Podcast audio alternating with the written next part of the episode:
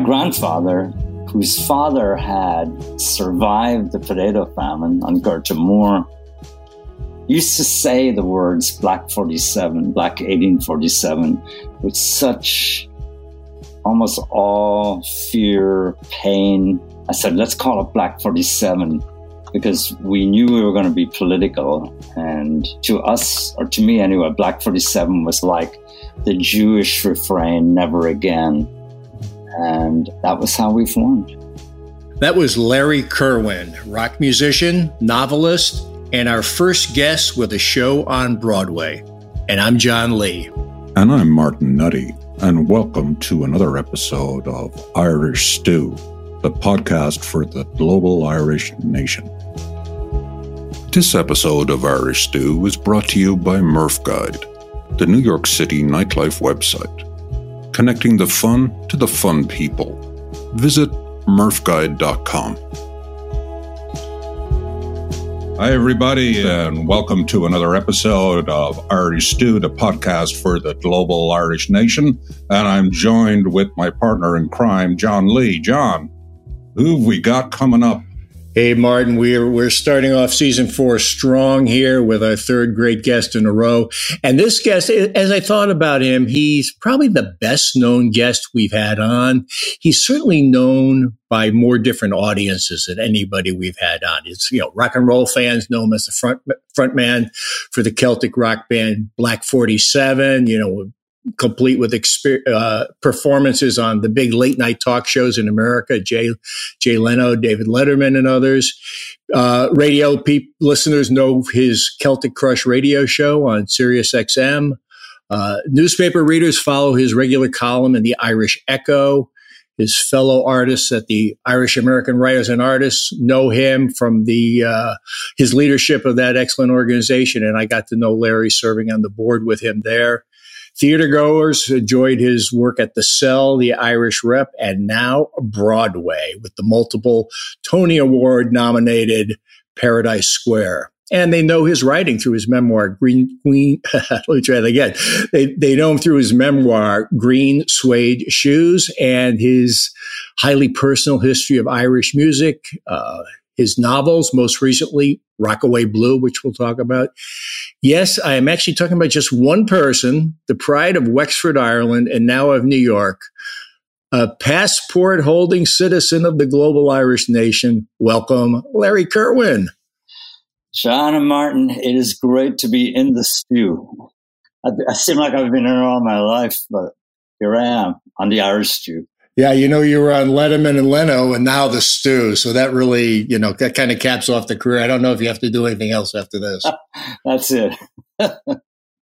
Larry, let, let, me start you off with this. I read something where you were talking about being on the bandstand with Black 47, and you made a comment about, but you know, essentially what you were hearing on the stage wasn't what the audience was hearing and it was more of a it was more of a, a, comment about the way the the monitors are set up and and you're hearing this these these instruments louder than the audience would hear them and it, it got me thinking though about sort of artistic uh, endeavors in general. You know to what extent are you trying to get the audience to hear what you're hearing your voices the emotions the stories in your head and to what extent are you leaving the audience space, you know, kind of to add their own voices to, to the message, their their own experience around your work? Well, that, that's a really good question. So, when you're on stage, uh, you're hearing what you want to hear. Uh, not necessarily it's exactly what you want to hear, but you're hearing your voice for me, I'm hearing the drummer, the kick drum especially, and the hi hat. That's how I I use the beats. You don't have to listen for a snare drum because it's big anyway. And I'm hearing my guitar. But on the right, I would be hearing uh, the horns in the distance. And on the left, I'm hearing the uilleann pipes with um, Black 47. So I'm kind of mixing it internally in my head.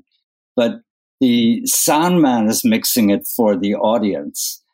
Um, but in reality, I don't really think about what the audience is hearing. I do technically that the sound is good, that they can hear the voice and hear all the instruments, but I'm not that concerned what they're hearing message wise or song wise. I'm concerned that what I've written is coming across. Um, it's up to them and up to every person to take in what the sound is and through their prism. And you, one thing I, I realized early on is you've no control over that. A person can be hearing things in a different way each night. So in a in a different way, that was probably the message of Black Forty Seven. We're setting out uh, a set of circumstances for you, say with James Connolly, which is one of the big Black 47 songs. You're giving the facts of his life and how he is deciding to revolt against the British in 1916, even though being a realist, he probably knows this is suicide. So what's going on in Connolly's mind? That's what I'm trying to get to the audience. So I'm kind of like a method actor up there. Sometimes I didn't want to do Connolly on stage because I don't want to go through his trauma on that night. When I do it, uh, I'm fine with it, but I might, my own psyche might say, I'm not into Connolly tonight, man. You know, leave mm-hmm. be, you know. And that's the way. Uh, that was Black 47's message. Here are the details. You figure it out. Mm. Larry, I'm going to roll it back, but not as far as James Connolly in 1916. Tell me about your Wexford childhood. Uh, you were born, I believe, in Wexford town. And as I understand it, you lived with your grandfather. Uh, t- tell me a bit about that childhood.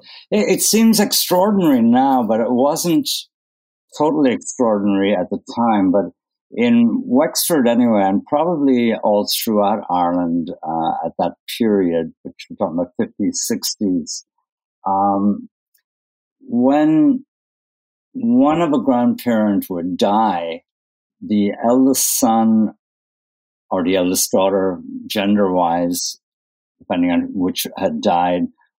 In my case, I was the eldest son and I went to live with my grandfather, even though my parents were living in the same town. So I slept in my grandfather's house, had breakfast there. I would go home to my parents for dinner, which was at 1 p.m. at school time. And then after school, I would go back to my grandparents' house and live there. So it was a, it was a strange upbringing, and a strange upbringing anyway, because um, my grandparents were on different sides in the uh, political wise. My maternal grandfather was extremely Republican.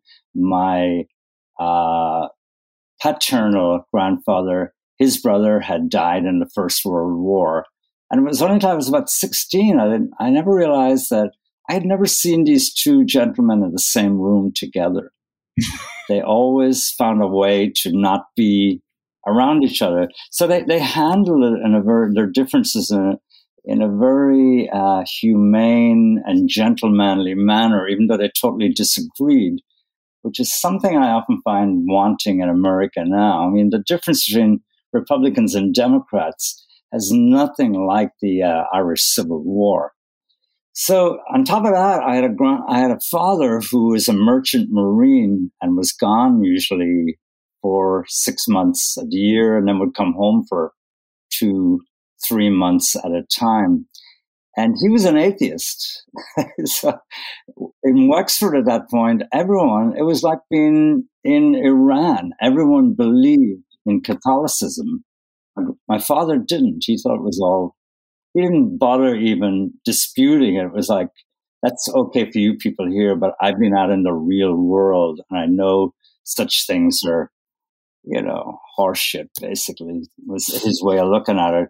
So I had to maneuver between all these different points of view. Um, so I think artistically, um, that set me up in a way to to to see different things through your prism, to to see different points of view. Like I could go into my uh, Republican grandfather's house and be totally on the Republican side. And then I could go to my other grandfather's house and see things through um, the Free State side and even the British side. And then my, my father, uh, he worked for British shipping all the time, all his life. And um, so you had to adapt. That didn't mean I didn't have my own uh, principles and everything, but I learned how to adapt. And I think that helped me when I came to New York because I came, I didn't come for economics. I came for adventure and to create. And I went to live straight away on the Lower East Side on Avenue B and 3rd Street, which was the center. That block was the center of heroin dealing in New York. What year was this, Larry? That was uh, 72. Mm-hmm. And then uh, I moved out of there for a while, and then I moved back in the 80s. I was on the same block when heroin totally exploded in that area. So you you had to learn how to deal with so many people. And I was living in a building where I was the only, uh, pretty much the only white person in there. It was Puerto Rican, Dominican, and African American. And I loved it. I learned about those cultures and I was able to write about them.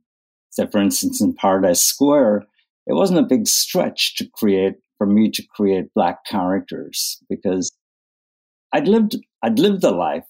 You know, I could go up to the Bronx and be playing in an all Irish place occasionally when I did that. But at the same time, then I came home to Avenue B and Third Street, and I was like living in San, San Juan or you know living down south uh, with African Americans, and I loved it. I still love New York for that reason that you can be amongst so many people and learn from them.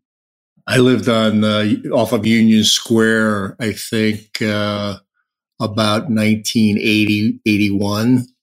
And I didn't make too many ventures over to uh, Avenue B and C. It was a wild area, you know. You had to make a decision many times whether to keep walking and tough out what's coming towards you or take to your heels and run for it. You know? Mm. I once got held up in, and I was on a date. I can't believe I took this young woman into Tompkins Square in the nighttime. And I got assaulted, or I got, I got held up by a junkie who held, stuck a bayonet. I couldn't believe it. it was like about a foot long, and his hand was shaking, and the, oh. the knife was on my the tip of the knife was on my Adam's apple, and I had to talk him down to actually give him the money because we we had come to an impasse. He didn't. He wanted my money, but he didn't want me to put my hands in my pockets. I was, how do I do this? Meanwhile, the girl I was with, the young woman, was saying to the the junkie, you shouldn't be doing this. This is wrong. And I'm trying to say, be quiet. I'm this under control. I'm the one put the yeah. in my throat. so we finally worked it out, myself and the junkie guy. And partly was because I knew the scene. I knew what it was like to be in that position. We're not going to use this particular segment as a advertising material, I think, to you know visiting the Big Apple. It's from although it is probably a bit dated. Um, I read your piece in Colin Broderick's book on uh, the Irish writers of New York, and you kind of write about that time at a place called a Kiwi. Oh. Um, yes. Did that? I, I believe it existed. Oh, yeah. um, and you talk about a murder. Um, did that happen? Was there a murder? or is that your uh, using, you know, uh, the fictional side of your writing efforts? Well, uh, to be frank, something did happen there, and I couldn't be totally frank with mm-hmm. what had happened because uh, I wasn't sure if the people involved were still alive or not. So it behooved me to um, to use it in in a more allegorical way. Um, but something did happen, and I used it in a song called "Blood Wedding," which I think is one of the best Black Forty Seven songs. Maybe because I did move the facts around a bit, and I had to change names, and uh, yeah, the Kiwi was a remarkable place. Uh, I lived at that point across the street on 9th Street between First and A. And we always had problems with uh, the boiler breaking down in the wintertime. And we were going to have a, a, rent strike, and which was kind of dangerous because I wasn't quite sure who the um, the landlord was connected with. Um, but he came up with a solution. He said, I'm going to get this boiler fixed eventually. But in the meantime, uh, I'm going to introduce you guys to the Kiwi across the street and get you all memberships there. So it's an all, it's a 24 hour drinking spot. So if things get really cold at night, you can go over there.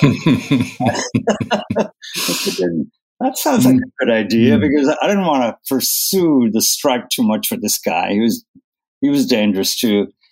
And that was basically a black and Puerto Rican um, uh, drinking establishment, and went for 24 hours. And uh, you usually went in around four in the morning and stayed till you know whatever time. Oh, yeah. Like. And it was my university of the streets. I learned so much in that place. And it would help me actually with Paradise Square, I realized afterwards. Mm. Um, but yeah, something happened, and I'm still not sure whether those people are alive or not. So. Hey, well, why don't we take this moment then to hear a little clip of uh, Blood Wedding?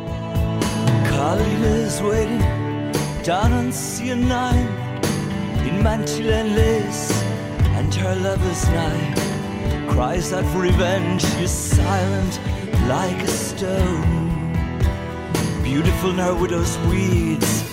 I wait in the darkness, forever now alone. Too late for any tear shedding, while his bride waits down on CN9 over her blood wet. Larry, tell me about your musical beginnings. Was that in the East Village, or I believe it predated that? You, you started playing music back in your hometown of Wexford.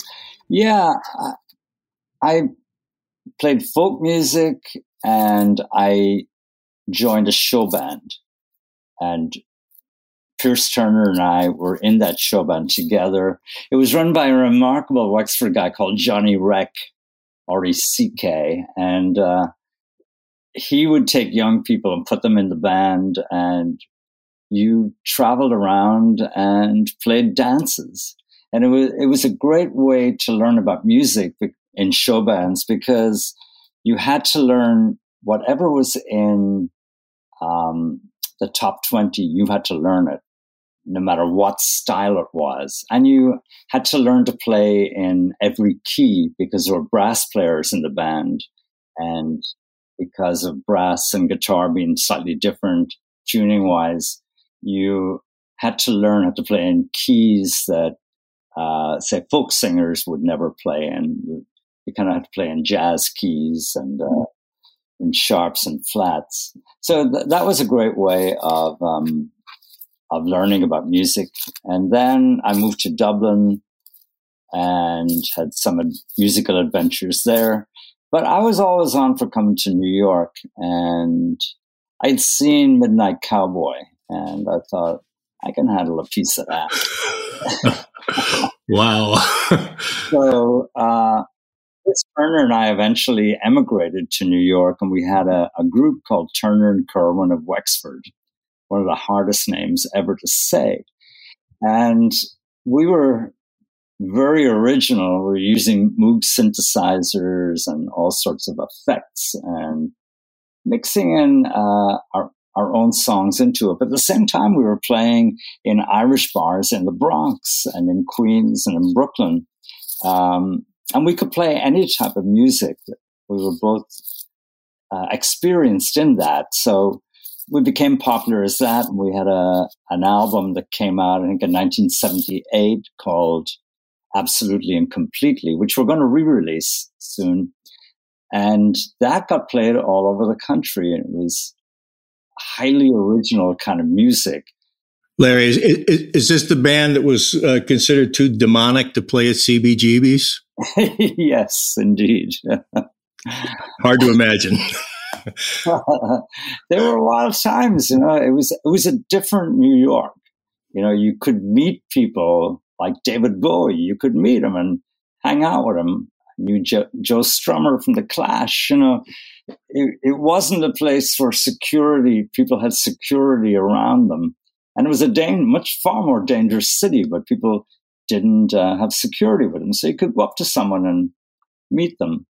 Then we um, we became a new wave band, um, punk band called Major Thinkers. And then in 1985 on St. Patrick's Night, we played our last gig. And I went on to become a playwright. I decided to get out of the music business and really become a playwright. That's what I, I, had wanted to do for a while. And Pierce went on to a, a successful um, solo career. And we're still great friends. Um, so for four years, then I didn't really play music except to play improv music with a poet called Copernicus and with a, a loose band of friends called Chill Faction, where we would get together on a Monday night and smoke a lot of weed, drink a lot of beer, and then come up with songs by just improvising. So that, that was the type of music I was playing while becoming a playwright and learning the trade, really re- learning the craft and learning how to direct and produce uh, my own plays. And uh, I did that for four years. And then one night I met Chris Byrne, uh, a New York detective sergeant in a place called Paddy Reilly's. He was playing with uh, his band Beyond the Pale. Now, I, I, hadn't been near Irish people in four years. It was kind of strange. I was I was living in Soho at this point and raising a family too, and becoming a playwright. When when you become a playwright, you have to totally immerse yourself in that world to become any good at it. It's it's a twenty four seven kind of experience. So I took a walk. I thought I was having a mental breakdown one night when I was here on my own. I, I, decided to walk to Eamonn Doran's up in the 50s uh, from Canal Street. But I passed by Paddy Reilly's on the way and I heard this music and I went in. And Chris recognized me from the Major Thinkers and Turner and Kirwan. And he asked me to come up and sing a song. And I thought, no, no. I haven't even picked up the guitar in a while.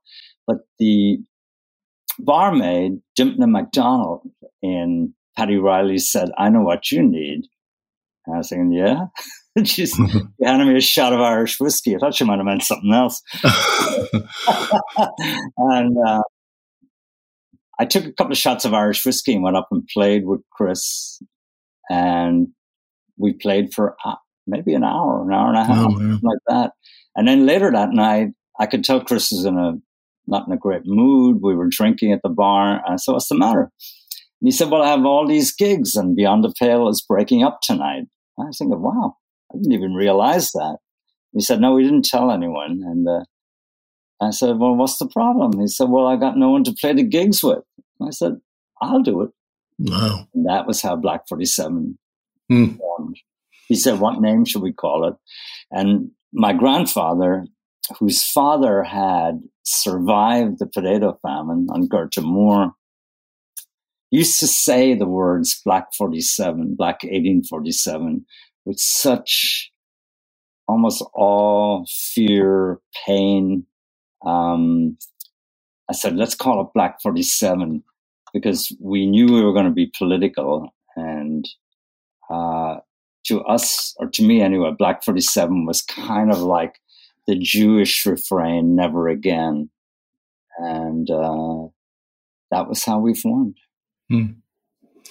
Larry, re- really hearing like a lot of improvisation throughout your life, and uh, also uh, a do-it-yourself mindset. I mean, I from what I understand, is you never took uh, music lessons, you never took playwriting lessons, you never took classes for novel writing. Uh, you worked through it and you, and you figured figured these things out. Yeah, you you have to unless you're going to be apprenticed to someone great. I think it's a dangerous thing um, because I, I was only interested in. I mean, I, I love all types of music and everything, and I can appreciate all types of music, but I was really only interested in creating my own music or my own plays. So I think going to school for things, going to college to learn to write, you stand a real good chance of having a teacher uh, dictate to you in some form or other what your writing should be like. And for me, it just made a lot more sense to get out on the streets, especially in New York. When I see people walking around New York with earphones plugged in, I think you got to be crazy. Apart mm. from the fact that in the 70s and 80s, you probably got killed. um, there's a there's a rhythm and a beat to New York City that as a as a creative person, if you're not plugged into that, you're missing out on so much. You just have to listen for it. I mean, you can hear it in the music of Miles Davis, Coltrane, Bob Dylan. It's uh, Lou Reed. You hear it there so clearly, and it's non-commercial, but it touches the soul. And that's what I was always after. And some small way to become a poet of the city and to write music and plays that actually touch people. Larry, I've heard you described as a Irish Renaissance man, simply because you straddle both music and literature. And you kind of refer to the fact from 85 to 89, you took a break from music essentially to start playwriting. Some people would say, What's wrong with you? You have worked hard to establish a real musical career. Why are you stepping away? Why do you think you can possibly morph into a playwright? Is that arrogance or is that, uh, you know, arrogance is probably the wrong word, but, but talk to me a little bit about that. Well, creativity comes in a lot of different ways. So I can do the three things that, that you mentioned music, playwriting, and novel writing. Um, and they, they come from the same source. They're three very different um, disciplines and you really have to learn how to do them. You can't be a dilettante and uh, jump jump between them, jump backwards and forwards. It's like being a carpenter. You really have to learn the craft. So with, with playwriting, it's play and then W R I G H T. It's it's craft. You know, you, you learn how to do it, and I guess I always wanted to do the three of them. But I find that each one adds to the other in, in an, in an ineffable way. I can't even describe it that when I'm writing a play or a novel, I'm very aware of the rhythm of each character. And to me, character is everything well, not everything, but is the main thing in all three of the, um, the disciplines. Uh, the Greeks used to say, from character comes story. And it's all storytelling. So when I went back into music with Black 47, I had, uh, after um, the Major Thinkers broke up, I, I was playing some music, but it was all improv and I was learning how to get up on a stage with no idea in your head and play the first note and let it take you on a journey in the same way that and that came from listening to people like Miles Davis and uh, and Coltrane. You know, I couldn't play like them running, but I was using the same concepts that they were using, and uh, each of these adds to the other. That's the main thing. So when I went back into Black Forty Seven, Chris Byrne and I made a pact straight away. We're going to be an all original band as quickly as possible. Now, Chris was working all day as a as a detective sergeant with the NYPD. So I set about writing and I was writing something like two or three songs a week. And when we would be on the way to the Bronx, we would be kind of learning the songs. I would have written the song that day and I would give Chris the notes. And Chris had a really strong ear, so I could actually sing the parts that he would be playing on the uilleann pipes. And then we would get up in the Bronx, and I would. We were using a heavy drum machine at the time, and I would set the drum machine going. I go one, two, three, four, and we'd start doing the song. And he would remember what the line was that the uilleann pipes would would do, and we would play the song straight that night from having written it that day. And that happened for about six months. And we were playing four sets a night at the time. So within six months or a year, we were playing all original music. And it was only when, when critics started to talk about the songs that I realized my whole style of songwriting had changed because I had spent four years working on character and um, story form with playwriting that I was actually doing mini plays uh, within the songs. They were telling stories. And it was a shock to me to read about this story, the way critics are writing about this guy really writes characters and stories. I was thinking, yeah, wow. I didn't even thought about that. I, I was thinking I got to go to the Bronx and I might get hit with a bottle in the head tonight. um, the guy who wants to hear Christy Moore is going to hear one of my songs instead. You know, these were tough places in the Bronx, and we became a great band because uh, you had to be as tough as the people in there. Like I remember uh, we started in October 89. So in 90, uh, Christmas 1990 or December 1990, we hooked up with the Pogues and we went to London to open for the Pogues and at a number of gigs. And we were going out on stage and the whole place was going we want Shane, we want Shane. This like a tremendous thing going through a full house. It was a Christmas show, and the last thing they wanted to do was hear this band from New York. And I remember thinking, well, uh, it was fu to the whole play. I just went over to my amp. I was so used to the Bronx being tough. None of these people were going to get to me because there was security in front of us. And the Bronx, uh, a tough construction worker could come up and say, I hate this shit you're playing. Why don't you play Christy Moore?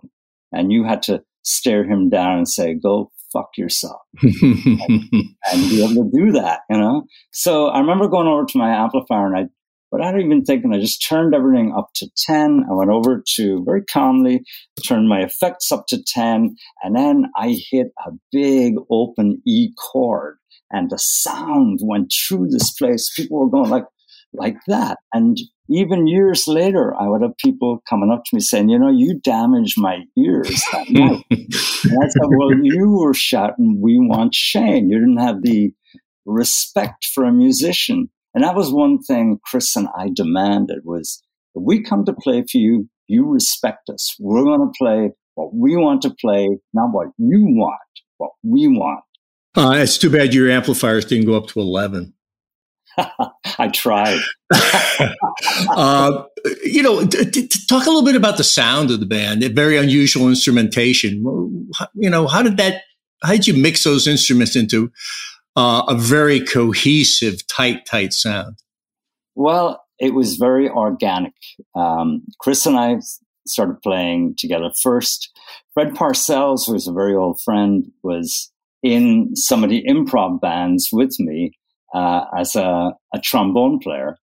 And he heard I was playing and he just assumed it was an improv band. So he, he came down one of the first nights and sat in with us. He didn't even introduce himself. Uh, and Chris is looking at him. Who's this guy? and then um, Jeff Blythe's wife was a good friend of mine, and he had been playing with Dexy's Midnight Runners. And I met her in a park one day, and she said, "You know, Jeff's gone up the walls. He's sitting at home here every night, and he just wants to play." And I said, "Well, send him down. Send him to Paddy Reilly's. We were playing there at that point." And Jeff came in and said, "What should I play?" And I said, I don't know, man. I can't tell you what to play. Just listen and join in. He said, Oh, all right. he had a drink and he just joined in. So now we had a, a, brass section. But Fred, occasionally the trombone player, used to go on tour with um, uh, with Pierce Turner, and Irish places were used to having a certain number. If you had four people, they were paying for people. They weren't paying three people, so we had to have an extra person. And my old drummer Thomas Hamlin uh, from Major Thinkers had gotten into playing African style drumming. And he was also from one of the improv bands. So he came in and uh, he started to do the African style. And then when Fred come back, came back, he said, I'm not leaving. that was it. and we eventually got a bass player. So it eventually just became what it did. Um, as Chris Burns said, we were the only band without a plan and we never had a plan. It was like, but one thing I, I will bring up, I I never considered the band to be Celtic rock, and one of you introduced us as Celtic rock. I usually don't even bother anymore, um, you know, disputing it. But to me, Celtic rock was um, Horslips and Fairport Convention, and they had done it so well. The last thing, the last thing Black Forty Seven would have wanted to do was to play music that that other bands were playing. especially, I knew the guys from Horslips. I, I, knew they were, they were so good at what they did, as was Fairport Convention. We wouldn't have been able to play that style. And we, the, the jazz members of Black 47 had never heard of Horslips or Celtic Rock or Fairport Convention or any of that thing. They just knew I brought in a song and they were going to add to it. So to this day, I don't even know what to call the band except it's Black 47 type music. It's interesting because clearly what you're doing is kind of being very open to following your creative muse for using a much more, a much overused phrase there. But I want you to talk a little bit about making space for creativity. I've read that you don't like television. I see minimal presence on social media. Um, is that by design? Uh, so you can really focus. Talk to me a little bit about Larry Kirwan's work style. Well, in some ways, I'm probably the most open uh, person in that Black 47 valued, and I value, the one on one with people. I mean, our fans all over the world had the the right to walk up to us and say, "How you doing?" You know, and we would talk to everyone. and I do reply to every email that I get, and I get a lot of them. But I don't have time for social media. There's actually uh, Tom Marlowe, who's worked for Black 47 down years. He's the one who handles um, even my Larry Kirwan Facebook account. And I decided I didn't want, when Twitter came out, I was asked to do it straight away. And fans were saying, you got to do this. But I had no intention of just being describing my day or what's going on. That to me is just is so far away. And likewise with Instagram, I'm not in, into getting photos. I get photos taken all the time because of who I am. People take my my photo, but I, I don't give a goddamn about how I look. I never did. And you know, Black 47 wasn't exactly the best looking band in the world. we, we would never been mistaken for a boy band. Uh-huh. That's what we did, you know. We loved to play and we loved to get up on stage and blow the hell out of the place and have a back and forth with the audience, but a real one, a real, we're the band, you're the audience, wham, there's the music, give it back to us, wham, wham, wham. But social media, I find it really destructive to tell you the truth. But secondly, I don't have time for it. Yeah. Because you, you can waste your life on it. And thirdly, I think of the people that I admire. Uh, I still admire Bob Dylan. I know Neil Young. Um, had the same manager for a long time. Miles Davis, people like that. Seán Ó Riada, they didn't do social media. In fact, that you don't know things about them is what's important. Mm. So while I'm open about gigs, I'm totally closed off about my personal life. Um, it's that's the time I create, and you have to make that decision if you're, especially if you're doing the three things that I'm doing. Um, that there's very little time because you have to have time for your family and your friends. Um, and I do reply to every email.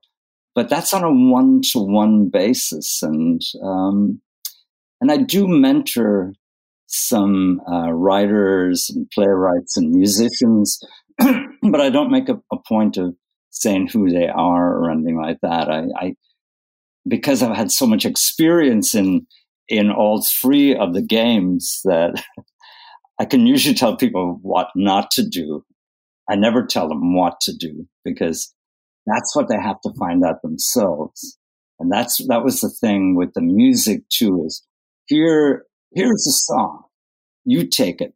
You, you decide what you want to do with it. And I'll always leave spaces and, um, lack of information in there so that the listener can use their own imagination to expand the story. And some of the explanations I get of our songs are kind of amazing. I think, mm-hmm. wow, I hadn't thought about that. How cool that you have. I wish I had thought hey, hey, Larry, uh, you know, in a way here, we, we've been kind of burying the lead because we're talking to a guy who has a show on Broadway up for a 10 or 12 uh, uh, Tony Awards. So, so let's move to that stage now. We want, want to make sure we talk about uh, Paradise Square and, and maybe the way in is uh, when we were first setting up this call, you said something like, I, I thought the world of rock and roll was crazy the world of theater. So, so maybe you could kind of talk about how this this idea uh, of this play set in the in the Five Points and the Draft Riots started with Hard Times at the little adorable Cell Theater, uh, and now is a massive. Uh, show on Broadway with a cast of about 35 people. So maybe you can kind of take us through the germ of the idea and then how it changed and how people put their own spin on on the idea you were playing with. Hard times came from so many different places, including my grandfather. Um, he had a friend called Ned Cudahy when he was a boy. And when Ned was 10 or 11, his family emigrated to New York. And the two boys made a pact that they would always stay in touch. And Ned never wrote back. And this upset my grandfather so much so it was still on his mind 50, 60 years later um, when I was living with him. And he always used to forgive Ned by saying, Ah, poor Ned. He probably got lost in the five points. And that set a trigger off the five points. What could these five points have been? And then when I came to New York, I, I had studied up a lot on history of the places I lived in. That was one of the things I would do uh, traveling America was just um, very much into place, what happened there. And because I lived on Avenue B and Third Street, I realized, oh my God, I'm I'm walking distance to the Five Points, and I used to go down there, and uh, I had read up a lot on the place at that point, and I would visualize where the different saloons and brothels and uh, where different fights were and everything. And around that time, uh, this would have been the late 70s, early 80s, I suppose. I used to hang out a lot in um, the secondhand bookstores around where the Strand is now. It's a, that's the last one remaining, but there were a lot of other ones. And in one of them, and I can't remember which it was, but maybe it was the Strand. I um, they got to know me, and I had no money or anything, so I used to go in there on Saturday afternoons always and read.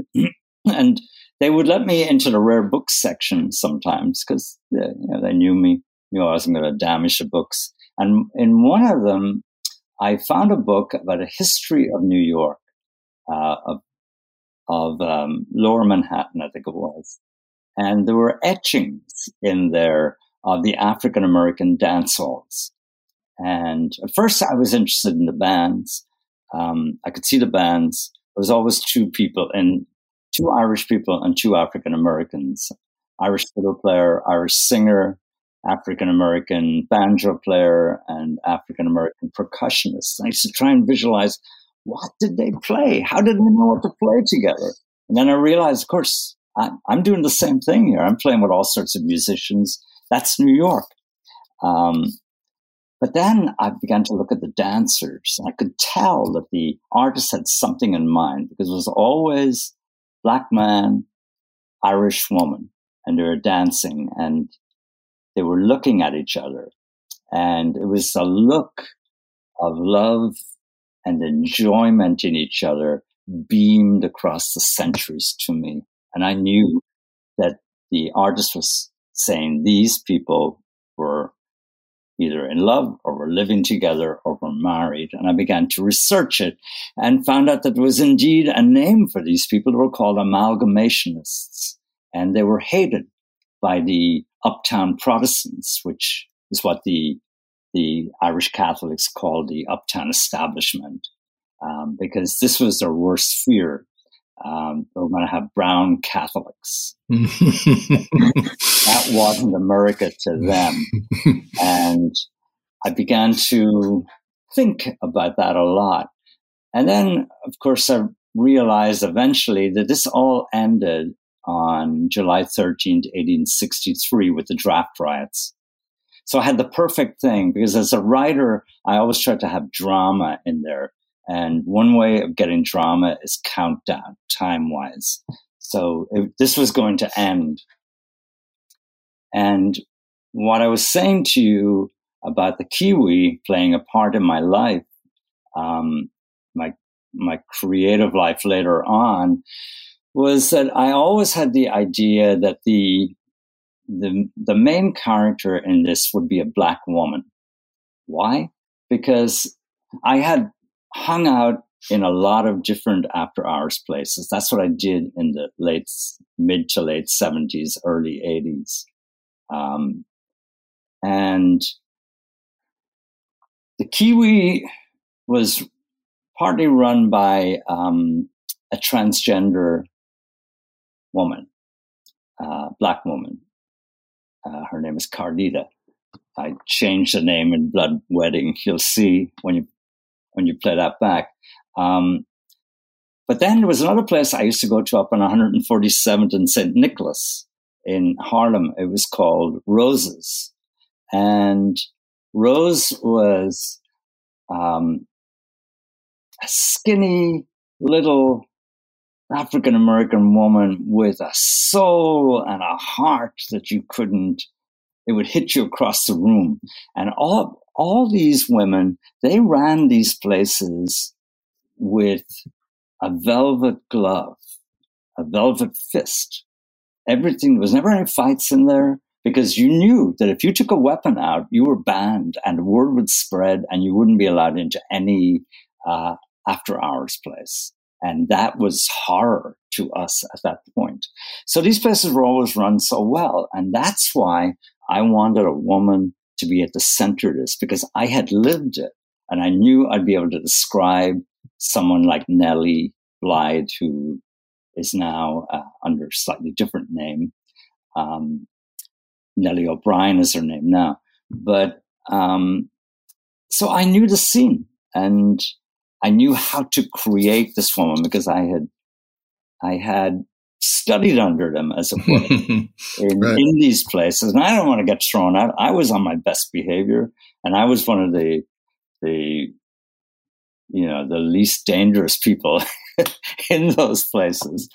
Uh, so all this stuff came together, and at the same time, going back to the the bands uh, in the African American dance halls, the the mixed bands, Irish and African American. What what were they playing? I figured the instrumental out because I could tell the way the fiddle player was playing. I thought, and then the percussion player was laying down a strong, different beat than you would get in Ireland, and the banjo player was riffing off what the fiddle player was playing. So I figured that out. But what was the singer singing? Had to be something that both peoples knew, Irish and African Americans, and it came to me like a flash. It had to be Stephen Foster. He was around at the scene. He was in the African American dance halls at the time, but he was also the most famous composer in the world at that point. So I started to adapt Foster's music for hard times. And a gentleman called Peter LeDon came to see the show one night and he was floored by it and started to show up every night and then he asked me if we could, uh, if he could send the music and the the book to his associate uh, Garth Drabinsky in uh, in Toronto, who is probably the most famous producer in the world at that point, although he had been had his ups and downs. Um, so Garth flew me up to Toronto and said, I've done two major works on African American um, issues. One is Showboat, the other is Ragtime. I want to turn Hard Times into the, the trio of that. I was saying, you gotta be kidding me, man. really? Wow. How? he said, well, you're going to have to expand it. You know, I want to see the schmutz. I want to see the draft riots. You know? I said, oh, because my whole thing had been keep the cast down because you, there was only six, I think, or seven in the play at that point. And, uh, so I was thinking, oh, so I can write as many characters as I like. He says, you have to write as many characters as you like because uh, we got to do this. So I started to write different characters and I put in the, um, you know, for instance, uh, Annie, the um, the sister of Willie O'Brien, who marries the black um, the black preacher. They were two of my favorite characters because I want to show amalgamation through those two people and other people. So then he brings in Bill T. Jones, the great choreographer, uh, of whom I was a total admirer. I was thinking, oh my God, and then I got to work with Bill T. Jones. I mean, I've been to see this guy many times as a choreographer. I was thinking, I'm actually going to be in the same room as him. and yeah, so then we had to be Irish dancing in there. So we brought on um, Hammerstep. They were friends of mine. I knew they were the only ones who'd be able to stand up to Bill because Bill is Bill is a genius, but he demands so much from everyone, more from himself. He's very democratic like that. He, he's just amazing to work with. And we brought, uh, um, Garth brought in um, Moises Kaufman, the, the, great director. And then um, he decided, you know, you've done a lot of work. We need another writer in here. And we got Craig Lucas in, and eventually Christina Anderson was brought in to really nail the black characters down in the midst of all this, Black Lives Matter had happened. And so this has been a tumultuous, um, creative process. Bruising is one way, but everyone was determined to find the truth in this. And that can cause a lot of tumult. So here we are. And amazingly, we all got on well together. And Jason Howland had come in um, as a composer too. And he has added so much to it. So in many ways, I had to stand back and let other people in. And, uh, you know, that's not my way in particular, but I learned so much from it. And the one thing I found was everyone loved this project so much, they wanted to add their truth to it. And that's been an amazing, if bruising experience but that's the nature I found out of Broadway that, you know, it's collaboration is the name of the game. It's the big C. And uh, you got to know how to collaborate with everyone. And if you hear a better idea than yours, to say, eh, the hell with my idea. This is you, have got to be able to do that. Um, and we have done it. Uh, Christina is a great writer, and um, you know Craig Lucas is great, and um, we've crafted this thing. But we had such a great cast right from the start. The cast really wanted to be part of it, so they were adding ideas to it too. You can look at this Paradise Square on stage. And you don't have to be looking at the main characters all the time. Everyone in that cast has a backstory, has their uh, character. It's not like some chorus that comes on just to dance. Each person in it is adding their essence to the story of Paradise Square. And I could be wrong, but from I've seen the the play, of course, maybe I don't know 70, 80 times maybe now at this point. And from the first five minutes I walk in there, I'm back in 1863 watching these people and I see these young people in the cast becoming 1863 and becoming the famine Irish coming over here and mixing with the African Americans who were the only ones who would take them in into the five points. And you see that happening on stage, and then you see the split when the whole thing falls apart.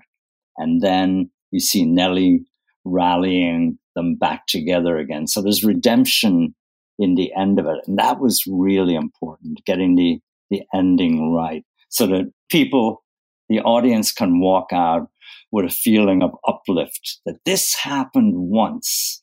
Um, people put aside their differences and created a new society. It didn't last. America caught up with them, um, but uh, it did happen, and it's a lesson for us in these crazy times. If something like this could happen at the worst possible time in American history during the Civil War, we can overcome our differences, or a lot of them here right now. Yeah, uh, Larry, you know, you talk about the way you wanted the show to end. I think Martin and I saw Paradise Square recently, and I think we can both attest to like mission accomplished, uh, uh impactful all the way through, exuberant. You'd have to know, you don't have to know anything about Irish people or even care about them, but you're going to get wrapped up in this show. You know, another thing that I'm really proud of actually, and it's it's been coming up more and more. We've introduced the Irish language into it, so it's there on for the first time on Broadway. The Irish language, because so many of the immigrants who came only spoke Irish at the time. So not just me, but the other creators really wanted Irish in there. And I thought that was a great moment that they were insisting, put more of it in, put more, you know sort of when um, when AJ Shively um, comes on as a young Irishman, um, Owen Dignan. His very first words are that he sings are "America in my Cree, America in my heart." So that's caused a, a lot of great vibrations for people who who love the Irish language, and they're just so proud that there is a show that is is showcasing it for the first time on Broadway.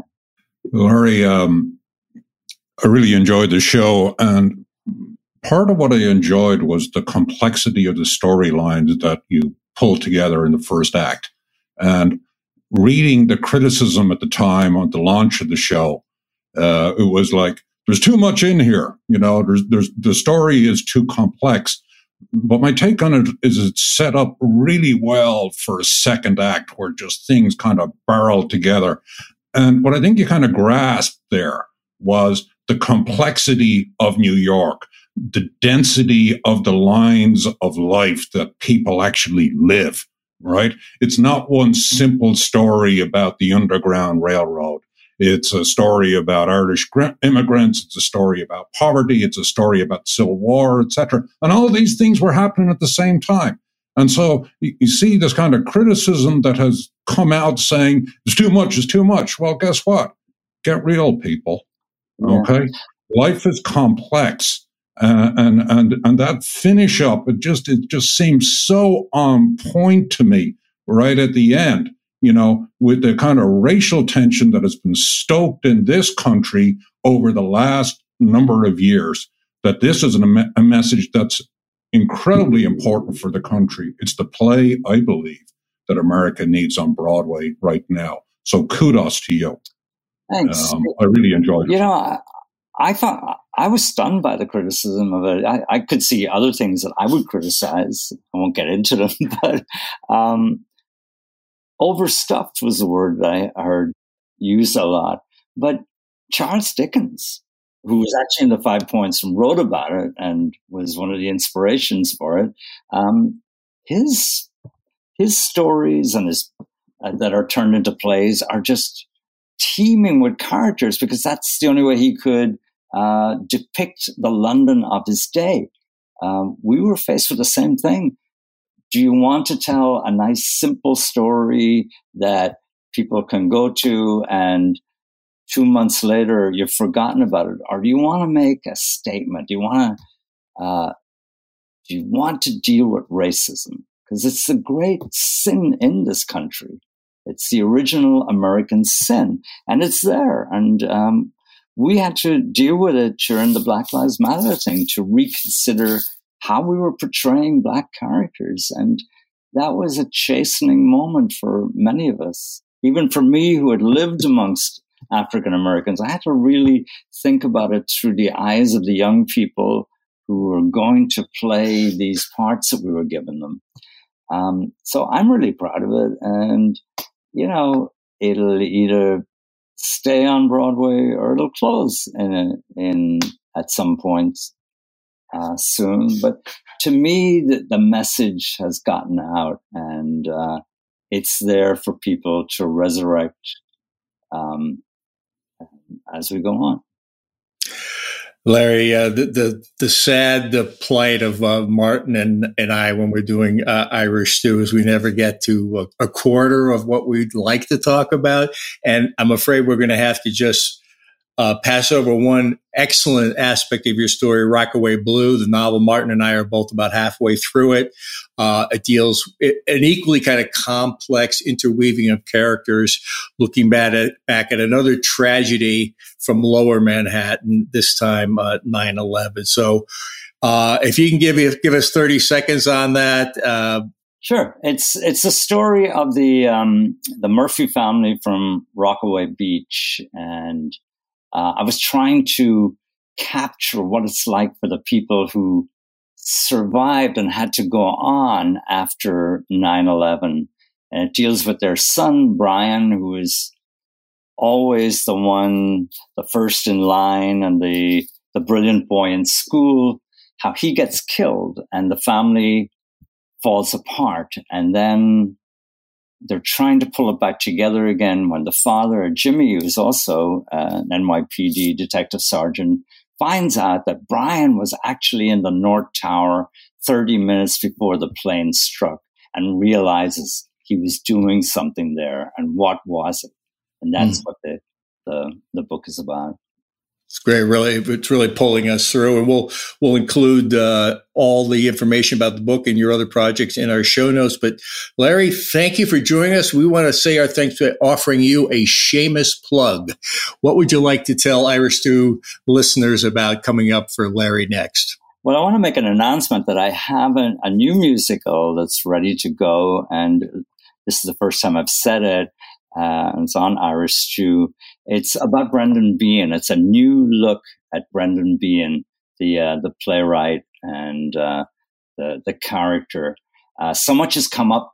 New new stuff has emerged about his life, and I've studied him for a long, long time. And instead of dealing with the drunk, it deals with um, Brendan Behan, the writer, the the political activist, the Irish language activist, uh, the musician, and the father of two children by two different women, which wasn't really known at the same time. So all this stuff and his relationship with Dominic, his brother, and uh, his relationship with Cathal Goulding, who is head of the um, the IRA um, there's just so much about this guy that can be told, and I've written a total new score. One of the great things I found when I was researching what the sean-nós traditional songs that Behan used to sing, uh, you know, and, and, working them out. Uh, when I was taking the melodies of them, I took the melodies of a number of them, and when I would think of them in a musical theater way, and put them into a different form, I found that these sean-nós melodies made tremendous torch song, 50s kind of melodies. Uh, and so I've run with that, and I think people will like the score of it and uh, like the story of Brendan Behan. And again, it was finding an uplifting way of finishing it and I think I've done that too, because the finish of Brendan Behan, him dying is very sad, but I resurrect him. He comes back. And Brendan Behan never goes away from us. He's an iconic Irish character. And he's more important nowadays, actually, to musicians, I think, than he is to um, theater going people. But I want to reintroduce him to the theater going public. Larry, thanks so much. And I know uh, beyond the announcement here of your project with about Brendan Behan, we're going to leave with some music from this play. What, what what's the name of the play? The play is called The Catacombs. The and Catacombs. That, that, was a place in Dublin where Behan and Patrick Kavanagh and JP Donleavy all drank just north of uh, Square. It was a basement. So I used that as the setting. So let's uh, leave with some music from the catacombs and with big thanks to Larry Kirwan. A pleasure, guys. Thank you. Oh, yeah!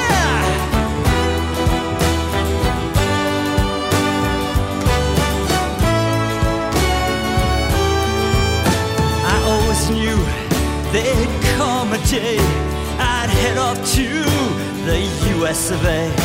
I long to be in the home of the free with only my genius accompanying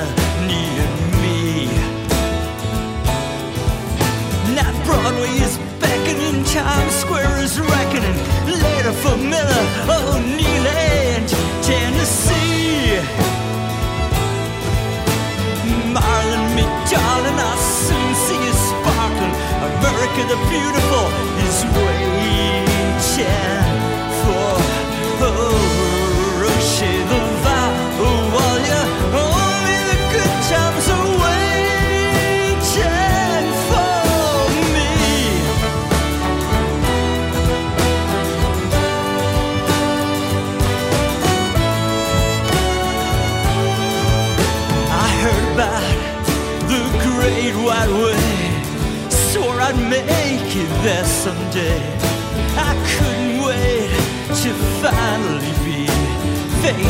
face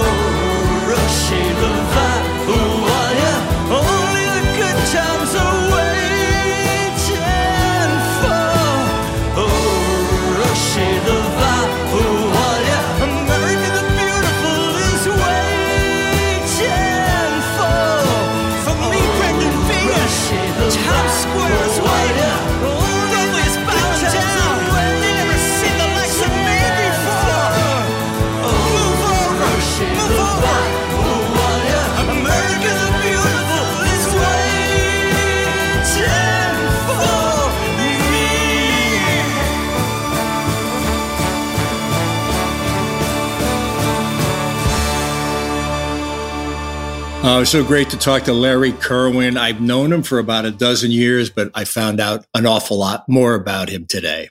Well, I've only met Larry relatively recently, but one thing that jumps out to me right away about him is the fact that Larry is, to use a fancy word, an autodidact. Oh no, here we go. Get my thesaurus.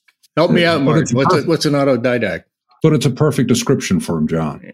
Uh, an autodidact is basically somebody who learns everything on their own. They're self taught. And that's what kind of shines through in Larry. And he straddled all these different disciplines playwriting, music, novel writing. He's not scared about rolling up his sleeves, experimenting, trying, figuring out what works. You learn by doing. And that's what autodidacts do. And I can't imagine a better version of it than Larry Kirwan. And you know, Martin, those are those are all the reasons that add up to the uh, something we found out just before we recorded this segment of the show that the Irish American Writers and Artists, which is a key way I got to know Larry, and uh, Larry served as a he was one of the founders of the or- organization and was its president. Well, they have just named him their Eugene O'Neill Lifetime Achievement Award winner for this year. There'll be festivities for that. And I'll tell you, that is one heck of a party every year in the fall in New York. So there's been a great honor roll of people who have won that in the past, including Peter Quinn, a previous guest of ours. So big congratulations to Larry for this win, this honor, probably more accurately, and a great move by the Irish American Writers and Artists. Yeah, I'm looking forward to that evening. So, Martin, uh, I think it's time to ask our listeners for a favor. What's it going to be this time? Very simple. The best thing that you can do for the podcast is simply share it with a friend. Amen. Irish Stew is produced by John Lee, Martin Nutty, and Bill Schultz. Editing, mixing, and mastering by Bill Schultz. Music on Irish Stew was composed and performed by Rosa Nutty, with Donald Bowens on drums, Cathal Reardon on bass and synthesizer. For more on Rosa Nutty's music, please visit rosanutty.com.